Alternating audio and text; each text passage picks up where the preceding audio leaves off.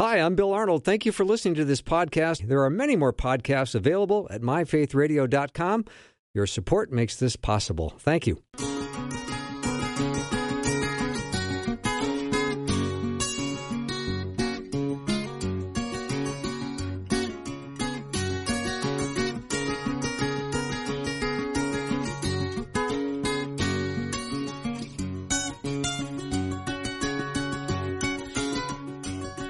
Warm welcome to Afternoons with me. I'm Bill Arnold, and it is uh, time that we're going to resume sun, the Sunburnt series. And here we are once again, and it's uh, summertime, and it's uh, the sun is out, and I've yet to get sunburnt. That's just because I wear Sunblock 2 million, which is uh, really the safest way to uh, not get sunburnt. But I'm joined here, of course, with Dr. Peter Kapsner, and we always look forward to this time in the summer where we get to speak to a, a variety of different uh, guests and authors and all kinds of theologians. And uh, today is going to be really fun. We're going to talk to Glen Scrivener all the way from the UK. Peter, welcome. Thanks, Bill. Yeah, it's it's so fun to do this potpourri of different kinds of topics. And and today's topic, I was reading a little bit of some of the reviews and how people have commented on this, and and this phrase caught my attention. It says Despite the intellectual rigor of this book, its tone is more of an animated late night argument in a pub, all friendly like, but with no holds barred. So I can't imagine what we're all going to get into today. This is great. Yeah, it's going to be great. The book is called The Air We Breathe and how we all came to believe in freedom, kindness, progress, and equality. And it says in this book, Glen Scrivener takes readers on a journey to discover how the teachings of Jesus not only turn the ancient world upside down, but continue to underpin the way we think of life, worth, and meaning. Far from being a relic from the past, the distinctive ideas of Christianity, such as freedom, kindness, progress, and equality, are a crucial part of the air that we breathe. And that's going to be uh, what we're going to talk about today with our special guest, Glen Scrivener. He uh, originally was from Australia, so get ready for the coolest voice on the interview today. He has lived in the UK for more than half of his life. He worked at All Souls Church in Eastbourne, and his family is still there. And now he is an evangelist at Speak Life. Uh, he's the director there. We're really glad to have him with us again. Glen, welcome.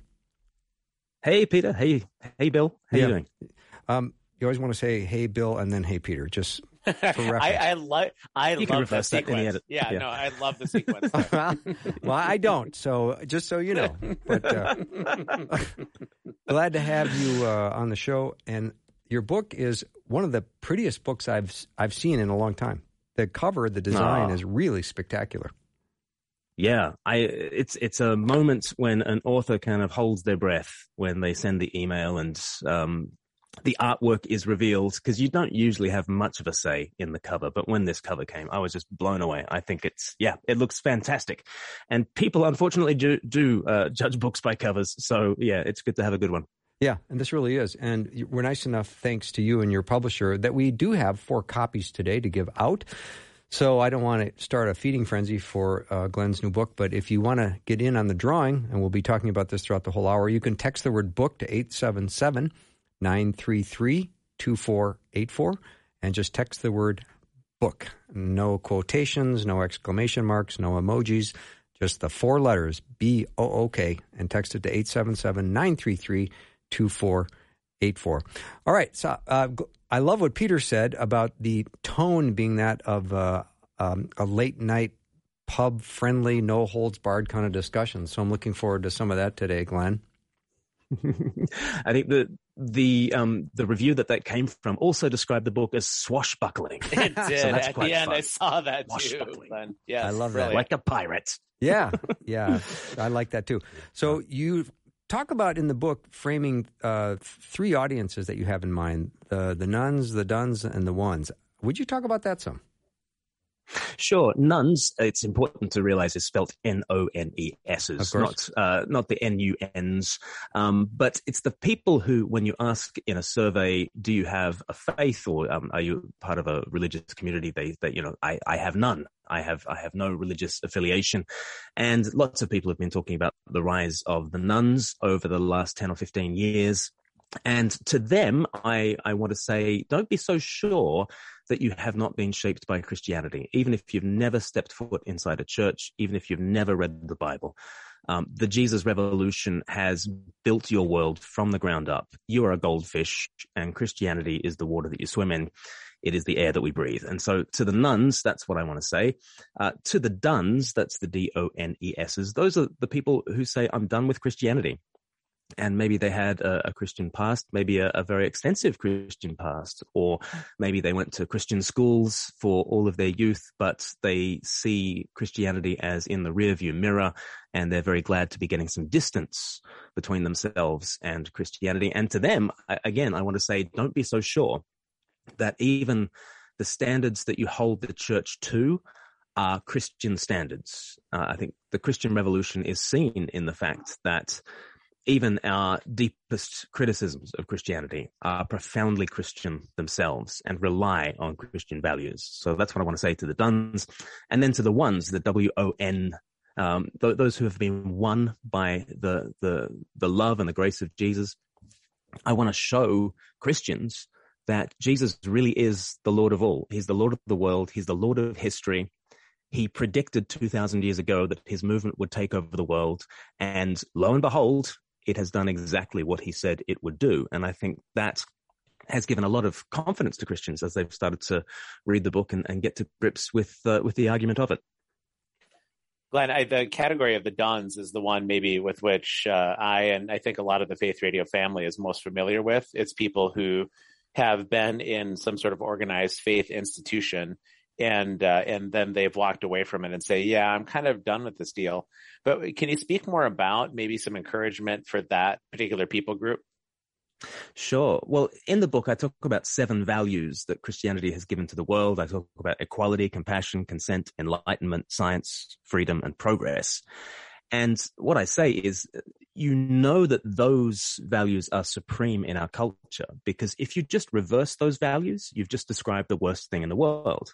If you describe something that is unequal, cruel, non-consensual, unenlightened, anti-science, coercive, or regressive, you've just described the worst thing. But of course, that is the way that people describe Christianity all the time. What's going on? Well, we're all children of the Jesus revolution.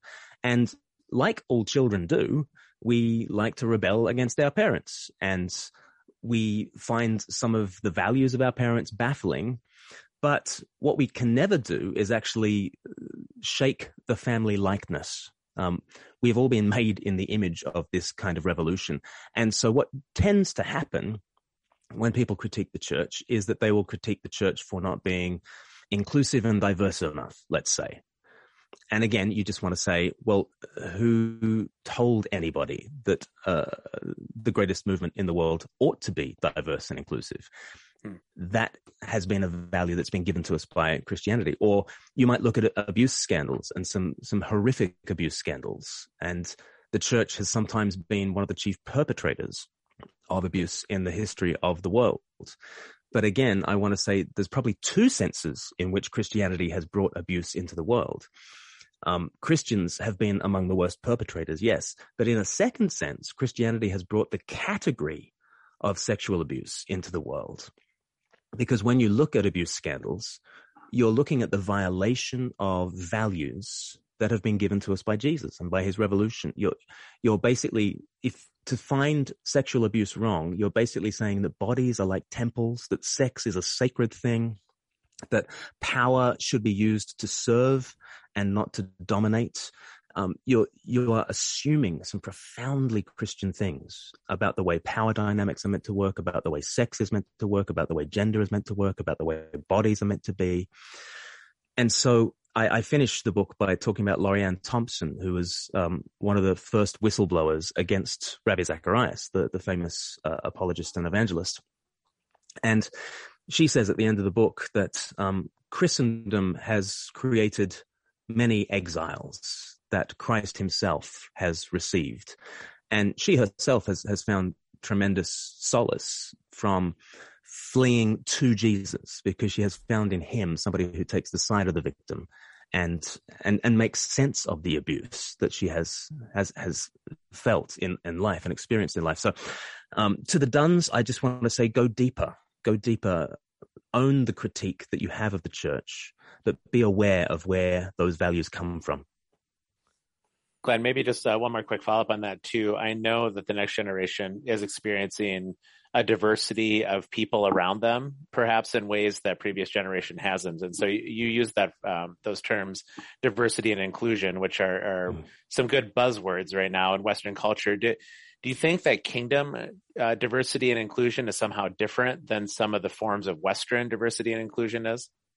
Mm, hundred mm, percent. Uh, I go in, in in the book about how our equality value in the kingdom has been detached from Jesus and distorted to simply the value of the individual, which is the, the sort of the atomized individual, and then uh, the value of compassion has been detached from Jesus and distorted to a kind of a competitive victimhood. Um, and the consent value uh, when it comes to sex has been detached from Jesus and distorted um, into my choice as regards sexuality is is kind of the transcendent value. Mm. And when you mix those three things together, you've got a heady brew. You've got I am an individual.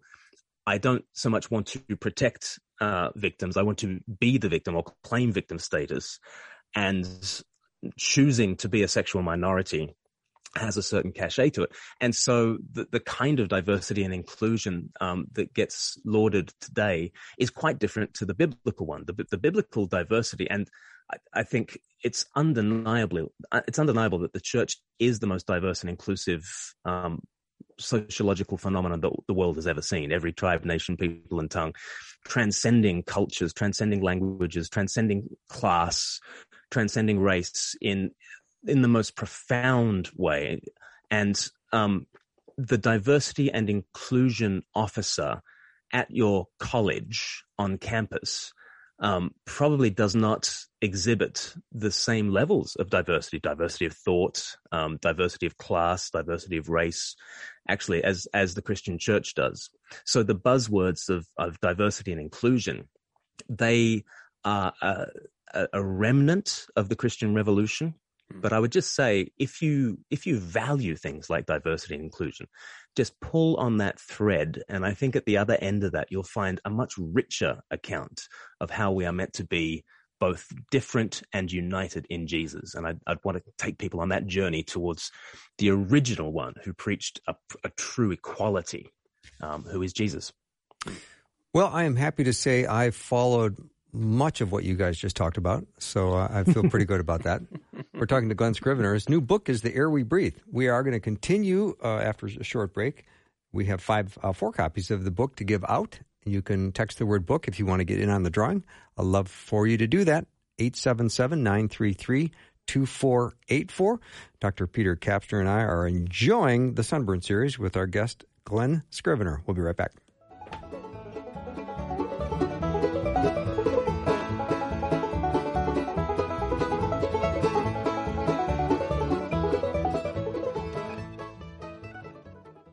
We want to pray for you. We all need prayer. We would love to pray for you. The Faith Radio team is serious about prayer, and we pray for specific listener requests every week. Share your prayer requests with us anonymously and securely on our website at myfaithradio.com.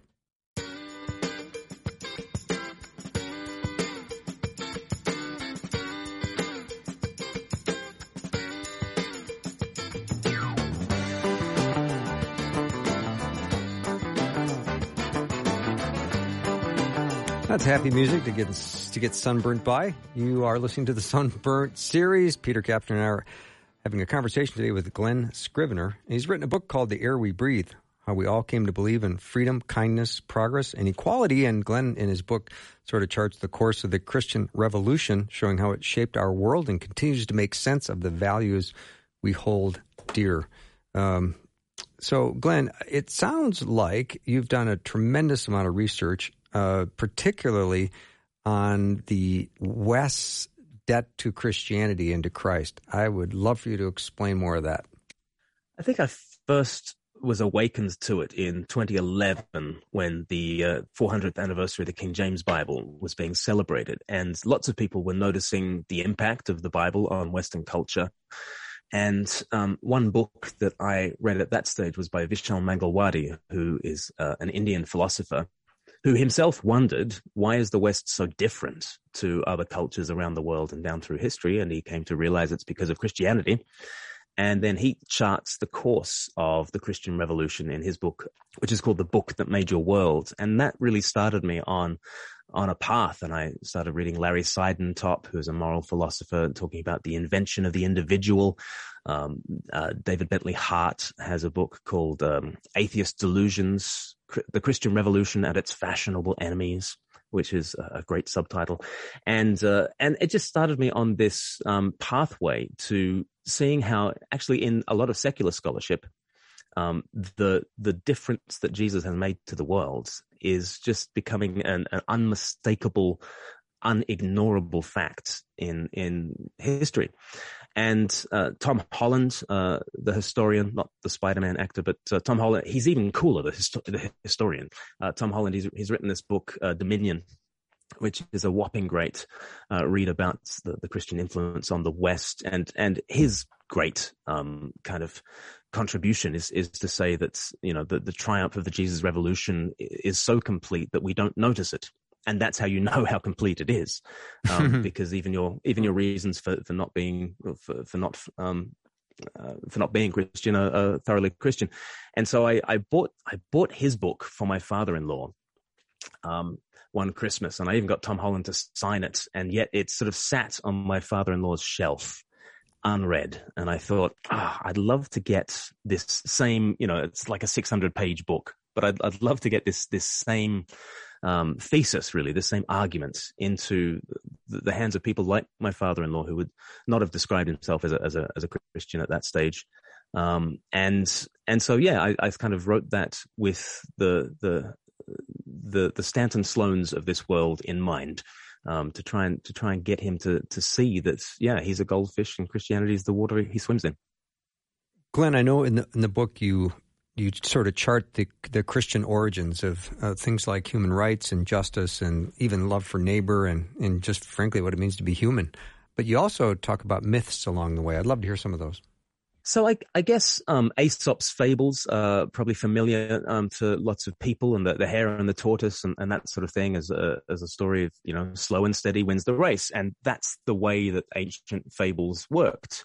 Um, there is basically a fool like um, the the hare, the rabbit, um, who thinks he's so clever, and he gets his you know his comeuppance by the the slow plodding tortoise who wins the race. And so many of Aesop's fables are kind of like that. They're, they're sort of tragic in form, and so there's the story of the snake who wants to, um, you know, get bigger than he is, and so he stretches himself out until he bursts. Stupid snake, and that that's literally like what the what the story is. Or um, you know, the, there's um, various animals who want to be higher up in the food chain um, and end up getting eaten by you know the, by the biggest one, and and so the the entire sort of structure of those myths is basically there to tell you know your place. Don't get ideas above your station. There is a, a steep hierarchy, and you need to just find your place in that hierarchy and and don't try to to upset the apple cart. And then into that setting, you've got Jesus coming and telling stories like once upon a time, there was a guy who was beaten up by thieves. And at that stage, you know, that's Luke chapter 10. You're, if, if this was Aesop telling the myth, then the story would just be stupid man. He shouldn't have been on the Jericho road at that time of night. The end. Right. um, but then the story continues and then you get the religious authorities who are passing by on the other side. And again if the story stopped there aesop would say good on them. Um, they kept themselves clean. They obeyed the law just as they was just as they were meant to do. Uh, and who knows if this guy who was beaten up uh, by the side of the road was meant to be beaten up. Maybe there's a reason why the village wanted him dead. Maybe there's a reason why the gods want him dead. Who are we to intervene? And yet the story continues. And we've got the, the Good Samaritan, and he comes and he expends extraordinary effort in the salvation of this poor wretch. And what you see in the sort of the stories that Jesus tells, and then the story that Jesus inhabits, is that he is the ultimate good Samaritan who comes to us to upend nature. And we are like the ones who are beaten up on the side of the road. And yes, by rights, we ought to perish. But it's Jesus who expends himself in this most extraordinary compassion to upend the way of nature. The way of nature is the survival of the fittest and the sacrifice of the weakest. And what we see in Jesus is the very opposite of that. He is the fittest who is sacrificed for we the weakest, so that we the weakest might be swept up into his kind of life and, and to pass it on to others to go and do likewise. And so Jesus creates this compassion revolution. This love ethic just goes viral in the first centuries and it births hospitals and it births charities and, and it births orphanages and it births a totally different way of seeing stories as well. Um, the, the tragedy gets turned into a comedy. The, the happily ever after starts to be, uh, uh, an ending that people start to believe in because they believe that there was this beautiful stranger who came. And yes, he entered into our tragedy, but he rose up from the dead. And I guess the future is bright.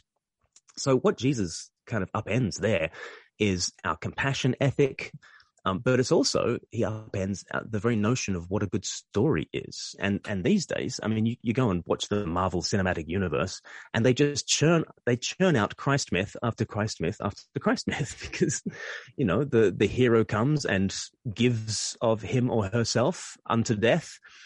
And somehow snatches victory from the jaws of defeat, and there's a happily ever after, and the guy and the girl get together, and um, even the way we tell stories now has been totally revolutionized by Jesus.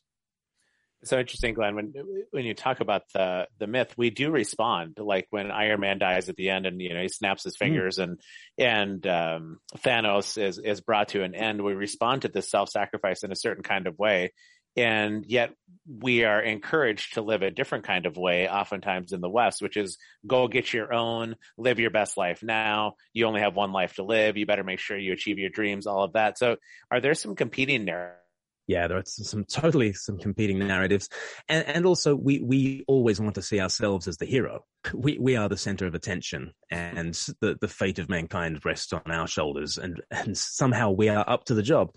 So that that is definitely um, a, a, problem, and I guess it comes from a kind of an expressive individualism that we have now, which, interestingly, is a development from Christianity, and in many ways a perversion of Christianity. We've detached the the beautiful um, notion that I am an individual and that I I do have a status before God um, and you cannot trade away my rights against the, the, the good of the collective um, there's this inviolable dignity to me. And, you know, that has absolutely been a gift of the Christian Revolution and our belief in human rights and equality have come from the Christian Revolution. But I think, again, detached and divorced from the Christian story, um, we atomize ourselves. And instead of, instead of being, uh, a free individual, instead of being a person who is personally loved by Jesus. We become a free individual, kind of free floating from that. And then, you know, um, I, I, talk about consent in the, in the book about uh, as, as, one of the great gifts of the Christian Revolution. Ooh, hey, Glen, can I, inter- can I interrupt? Can yeah, I interrupt and then say mm-hmm. when we come back from our break, we can pick up on consent? Because that's a really interesting topic. I want to give that some space uh, because we do are up, up, against a hard break here. Glen Scrivener is our guest. His book is The Air We Breathe. We've got four copies to give out. Text the word book to 877 933 2484.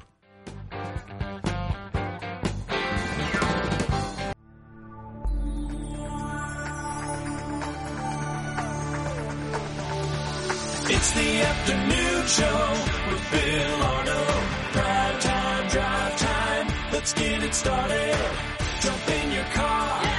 What's for dinner? It's the afternoon show with Bill Arnold. Welcome to the show. So glad to have Glen Scrivener as uh, our guest today. Dr. Peter Kapsner and I are continuing our sunburnt series through the summer. And as you uh, remember, we take a variety of topics. And the one we are talking about today is uh, Glen's new book called The Air We Breathe. And Peter, I, I was doing uh, some research during the break. Uh, there's this uh, thing called uh, like Google. I don't know, but I was able to uh, look up Glen. And Glen, I have a question for you, which is going to be very upsetting to Peter and I. Have you uh, turned forty yet?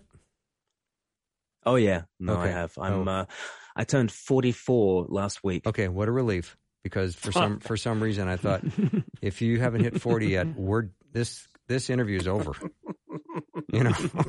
Because you and I don't have a lot of upside left, Bill, and and Glen clearly does. So, Yeah. yes, you're but right. there's just so much wisdom coming and uh, so anyway Yes. uh, congratulations once again on your new book the air we breathe and we're um, i sort of cut you off at the uh, last half because i wanted to hear more as we start this segment on on consent No, that's fine. I, I was talking about expressive individualism, and Yes. I got all too expressive. That's And, okay. Um, that, that's that's my problem. Um, so yeah, I, I, I think the the myth that we tell ourselves today is that there's a hero inside ourselves, and we just need to awaken the hero Mm. and uh, look out, world, here I come. Um, and and again, this is this has come from um, the gift of, of Christianity, which has been that there is there is the gift of the individual. You know, there, there is, um, I do have rights. I do have dignity. And if I'm, a, if, if I'm a minority, you can't just trade away my, my, my privileges. You can't just trade, trade away my, trade away my rights in order to, um, to make life easier for the rest of the community. That, that's been a wonderful thing. But I think we've taken that and run with it a mile in which now it's it's just all about me. It it used to be I'm a child of God, loved uniquely by the Father, and now you get rid of the Father, and it's just I'm special all by myself. And and so the stories that we tell start to be quite different from the Christian one. Yeah, and but people don't. At the end of the day, that doesn't really serve them terribly well, right? It, seems like dreams fail, and people get confused, and and life throws all kinds of curveballs um, in, into the midst of us. And so, how how can the West sort of recapture the Christian narrative instead of moving towards this expressive individualism even more so? How can we go into a different kind of narrative where we aren't just so derailed every time something difficult happens in this world? Right. Well, I mean, Jesus told a famous story about this, and and the the kid runs off to the far country and wants to orphan himself from from his father, and the money runs out. The money always runs out, and the the wild times always end in the pigsty. And you know, we are noticing a meaning crisis. You know, um, and of course we have a meaning crisis. If the story that we're telling ourselves is that, you know, I am a biological survival machine clinging to an insignificant rock, hurtling through a meaningless universe towards eternal extinction, then, you know, it, it doesn't matter that I've got a new iPhone. It, it doesn't matter that I, I'm going on vacation somewhere nice this year. It's none of that is going to make up for the incredibly scary place that we've put ourselves in the secular story. And so I I hope in the in the book that I I really give a vision for what Christian preaching has done in the past, and Christian preaching has entered into some very scary worldviews. The the the worldview of of, of the Greco-Roman world was incredibly fatalistic, incredibly brutal. You were just going to get crushed by powers from on high, and there was no hope whatsoever. And just preaching this bonkers idea of God on the cross who rises up to give you a future and a hope. That absolutely turned the world upside down. And when you see the effect of Christian preaching down through the ages, I think it gives you confidence that the gospel really is the power of God for salvation. And the word of the cross really is God's power and God's wisdom to make a, make a change today. And I'm, I'm noticing in my evangelism are people who are fed on a diet of expressive individualism and nihilism are hungry for the the reality and the, the truth and the meaning that is found in Jesus. And so I, I hope the book that gives gives people kind of confidence that that preaching this message really is good news for today. And you've referenced parables a couple times now in communicating that message. It's can we use parables today? Is that just what only reserved for what Jesus can do, or they they seem different than straight preaching or straight stories? That they really do have a point, but I think it would be pretty compelling to capture people who are maybe stuck in a different way of life. Oh, I hope so, because I, I, try to do that a lot. So at Speak Life, we make all sorts of short films, and we always try to capture the imagination. Because um, I think in in Second Corinthians chapter ten, the Apostle Paul talks about how we cast down imaginations, And he uses this sort of an analogy of it's, it's a little bit like how Israel took took over kind of Jericho and, and the walls of Jericho came tumbling down. And he uses this this language in 2 Corinthians 10 verse 5 about the imaginations of the non-Christian worlds. Our non-Christian friends are trapped in a citadel that is that is made of thoughts and aspirations and moral assumptions and and highest loves and our job is to cast down those imaginations by preaching a more captivating more compelling vision for what life is all about. You know the mind is not a debating chamber. It is much more like an IMAX cinema. And so telling stories is a brilliant way of capturing imaginations and and putting someone into the strange new world of the Bible and getting them to, to, to look around again. So I'm constantly telling stories in my evangelism. So like if somebody has a problem with science and they, they say, I can't mm. be a believer because I'm more a person of science, I, I tell them about Betty the botanist. I, I tell them that this tiny little story about Betty, who one day says to her laboratory assistant, Gareth, um, thank you for giving me that botanical specimen yesterday. I've run all sorts of tests on it. I've mapped its genome. I'm about to get, you know, a, a prize for my knowledge of the botanical specimen. And Gareth, the laboratory assistant says, look, Betty, that was a long stem rose. It was Valentine's Day. Do, do you understand what I gave to you? And uh, so I've told the story. Okay, Betty has mistaken a Valentine's gift for a botanical specimen. what, and then uh, the question: What do we feel about Betty? She's a moron. Is she not a moron? Like, does she understand the rose? Yes, she understands the rose in one sense. Um, in another sense, she she is absolutely clueless about the meaning of the rose. And then I say, what if this whole world is like that rose? What if it's given to us by someone who loves us? And what if all we've done with it is go, go to the laboratory and just run tests on it? What if there's a giver of this world who's wanting to communicate his love to us? And at that stage, it could both be a love gift and a, a scientific, you know, specimen. And so I've found that telling a story like that really just kind of destabilizes the, the person on the other end and immerses them in, in a different way of thinking. So I, am a big believer in telling stories. Absolutely. Hey, Peter, uh, I don't know if you heard it this way, but it sounds like Gareth is going to be hearing from HR. I, I, I, think you can't go flirting at work. Come on, yeah, no. it's a romantic gesture, Bill. Is, okay. is, is not allowed? Okay, I'm just saying it's. Uh, I just had the the book uh, chapter six open, and that was going to be my next question, uh, Glen, uh, because I'm I'm fascinated with your science chapter in your book. And Glen Scrivener is our guest. If you just joined us, and the book is called "The Air We Breathe: How We All Came to Believe in Freedom, Kindness, Progress, and Equality." It's a brand new book, and in chapter six. Um, talk about the uh, the core belief of the, uh, the, the the the scriptures, and then the, the, book of nature, which is kind of the universe and how they work together, and and I love the fact that you um, brought up the case of um, uh, Galileo in the book. Yeah, and, and, it comes up in conversation all the time, doesn't it? Uh, right, most of my friends they they don't so much say I'm anti-God. They most of my friends just say I'm good with science. Right, science science will do for me. Yeah. Um, and the whole point of this chapter is what if you don't have to choose? You know, because choosing would be like Betty saying, no, the rose cannot be a romantic gesture. It can't be. It must only be a botanical specimen. Mm-hmm. And and and the Christian is saying it doesn't stop being a botanical specimen. And please, by all means, map the genome of the rose. But that does not exhaust the meaning of the rose. Neither does science exhaust the meaning of this world.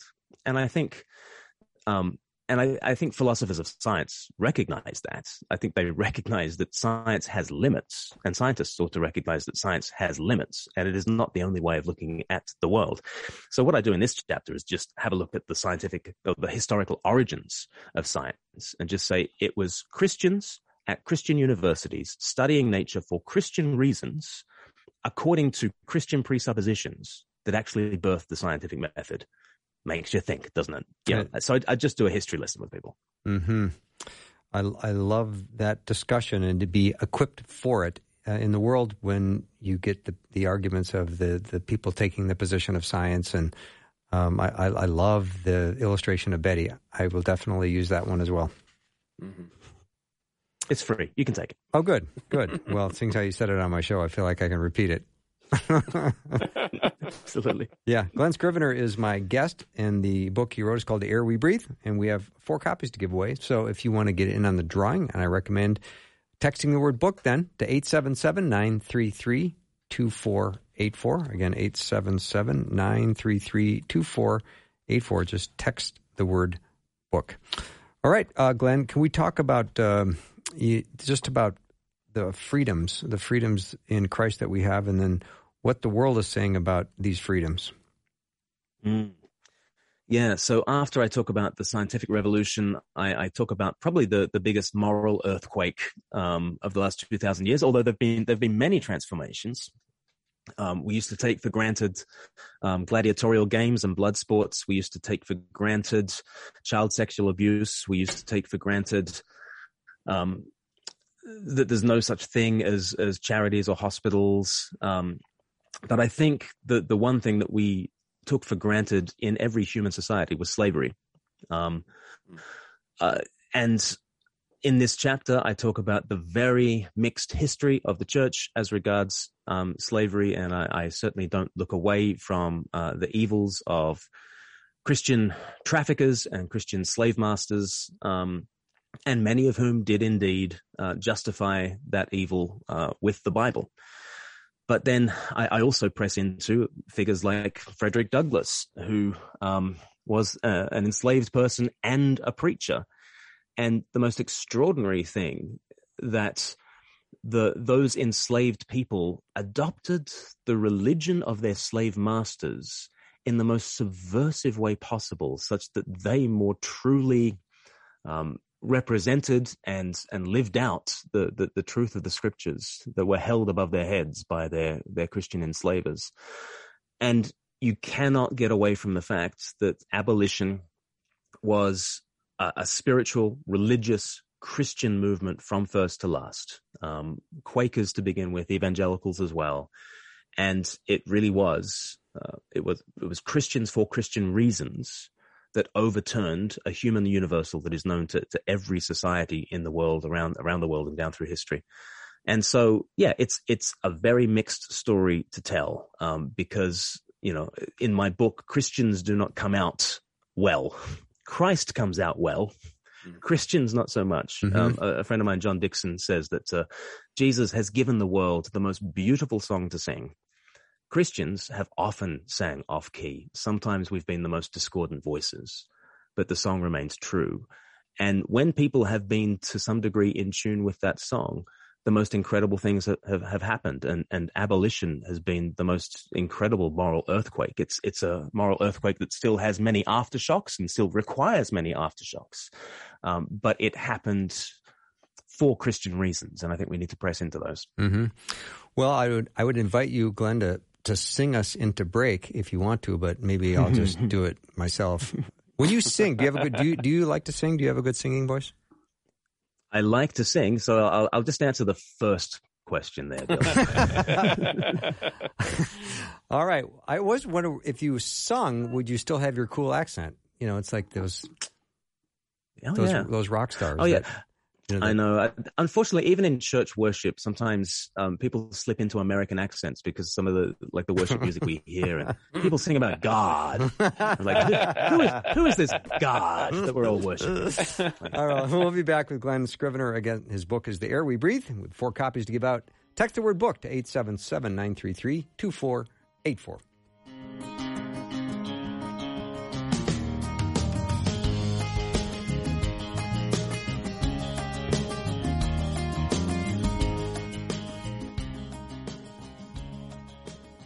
Faith Radio and Afternoons with Bill podcasts are available because of listener support. If you are a supporter, thank you so much.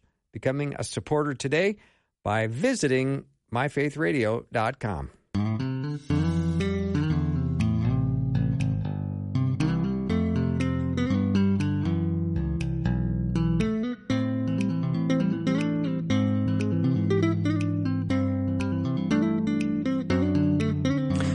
Welcome back to the Summer Sunburnt series. We enjoy this always in the summertime. Gives us a chance to talk to all kinds of uh, authors and theologians and interesting people. And we've got all three in one today. We've got Glen Scrivener as our guest. He's written a book called The Air We Breathe.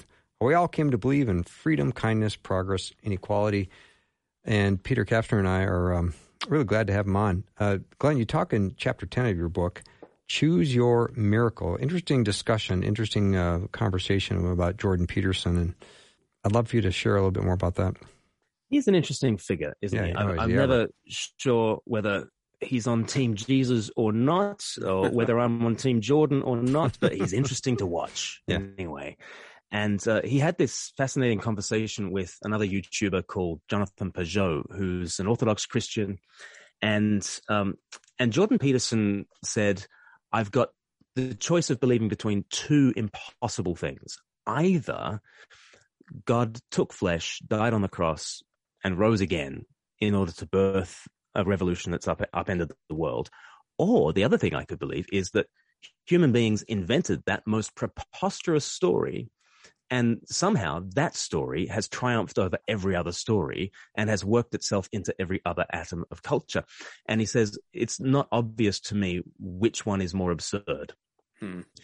And so that's why I call it choose your miracle, because I, I think we are already living within a miracle. Um, you know, my my non-Christian friend might not believe that Jesus turned water into wine, but they ought to believe that Jesus turned God-forsaken execution into world domination. And I would say that that is a miracle that is orders of magnitude more improbable than turning water into wine. We are living within the most extraordinary miracle in which a man on a cross has made our world.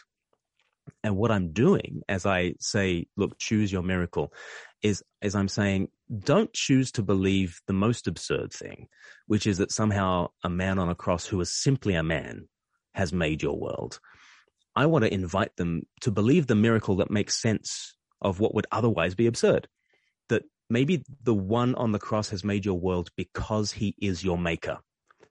And the reason why he has been able to turn godforsaken execution into world domination is because he is exactly who he said he is and we live in a miraculous kind of a world and it's his world and so i'm i'm basically trying to yeah get get people to choose your miracle because all non-miraculous accounts of the world are off the table can you bring that into just everyday conversation too, Glen? I'm assuming you have platforms that you can tell these sorts of things, um, whether it's the pulpit or a classroom. But it, can you get this kind of hearing just in a coffee conversation or with friends and family? Yeah, I, I guess I, I, would just kind of say, look, um, how do we how do we get to believe that? Um, how do we get to believe in equality? You know, um, somehow um, everybody now believes in equality. If you don't believe in equality, you get kicked off Facebook pretty quickly. Um, you believe in the, the moral equal worth of every single human, no matter their race, creed, religion, whatever, their class, anything. Um, where do you get that from? Especially when you consider that the culture into which these kinds of beliefs was birthed was a culture of like incredible hierarchy and dominance and cruelty. Um, and, and yet it was, it was undeniably the, the preaching of the cross. It was the preaching of people saying, Hey, you want to know the most godlike thing you've ever seen? It's Jesus choking to death in crucifixion. Mm. And it's, it's the craziest, it's the craziest idea, but actually you press into that and you see if that's what God really is like, then I guess the highest figure has plumbed the depths of the lowest pit in order to be with us and for us and to invite us into his family, then, then suddenly the equality story starts to make sense and the compassion story starts to make sense and the consent story starts to make sense because he's, he's taken the side of the victim. And, but without that crazy story, where do we get our ideas of equality, compassion, and consent, and, and all those sorts of things? I was I was having a conversation with a woman just today. She's she's written uh, a fascinating book on uh, it's the case against the sexual revolution, and she's not a Christian. She's curious about Christian things, but she's she's not a Christian. Um, and I, I I kept on pressing her. Why do you believe in the equality of the sexes? And she had to admit at the at the end of the day, I guess it's a hangover from Christianity because she had she had no material explanation for this. She had no biological explanation for this. There really can only be a, a spiritual explanation. But as soon as you start believing in that, then then why not believe the other stuff too? You know, all of a sudden you're you're not just believing in what your eyes see. You're not just believing in in the products of science or logic or reason. To believe in the equality of the sexes is a kind of a spiritual belief and it's been given to you by the Jesus thing. So I want to say to people who don't think of themselves as believers, no, you already believe a whole bunch of stuff that is not the result of reason and evidence. You have these moral assumptions and intuitions and gut instincts, and you live your life by them. They have come to you through the Jesus revolution. So one, one of the big images I give is, is nobody needs to take a leap of faith. Like we're already midair Mm. What we mm-hmm. really need is some ground beneath our feet. That's what we really need, and, and only Jesus will do. That's amazing, Glen. I'd like to read something from uh, your book. The book is called The Air We Breathe by Glen Scrivener. And uh, Rosie, maybe you can stick on that cool filter that makes me sound Australian. That's right now. Yeah, I've got it. Go yeah. ahead. Yeah. It, is that not working? Did we not pay for that mm, advance system? can you? Yeah. Well, we can hear it on our now. site. All right. So I'll just use my regular voice then.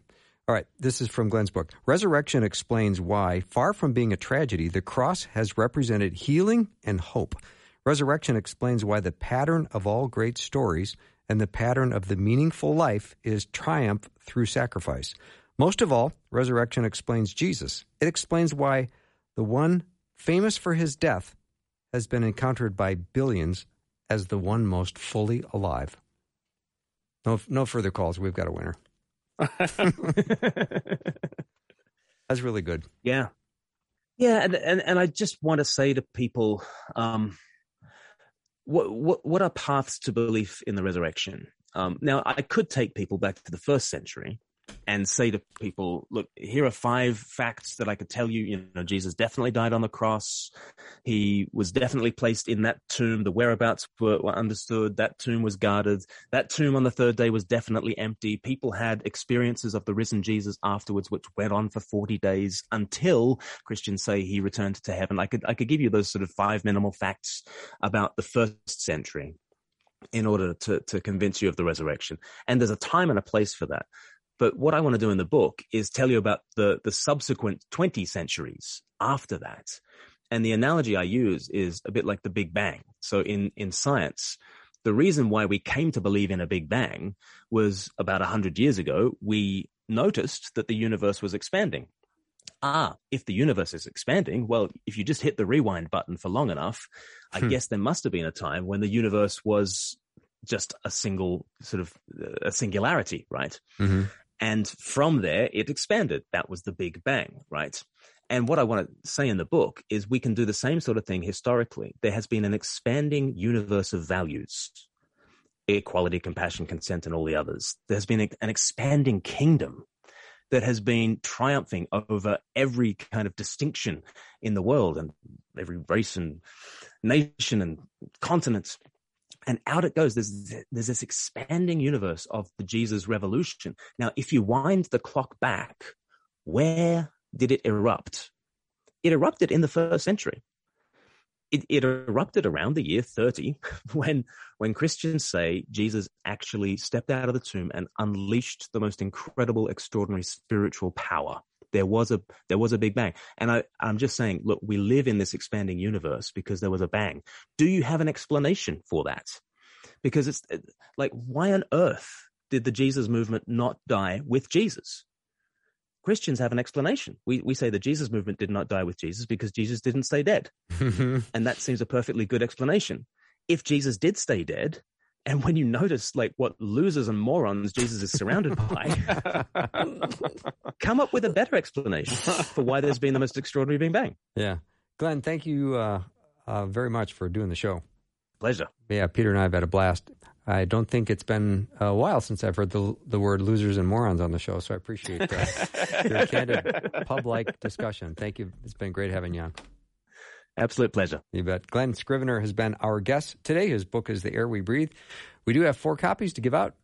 All you have to do is text the word book to 877 933 2484 We'll see you next time on our Sunburnt series. Have a great uh, rest of the day.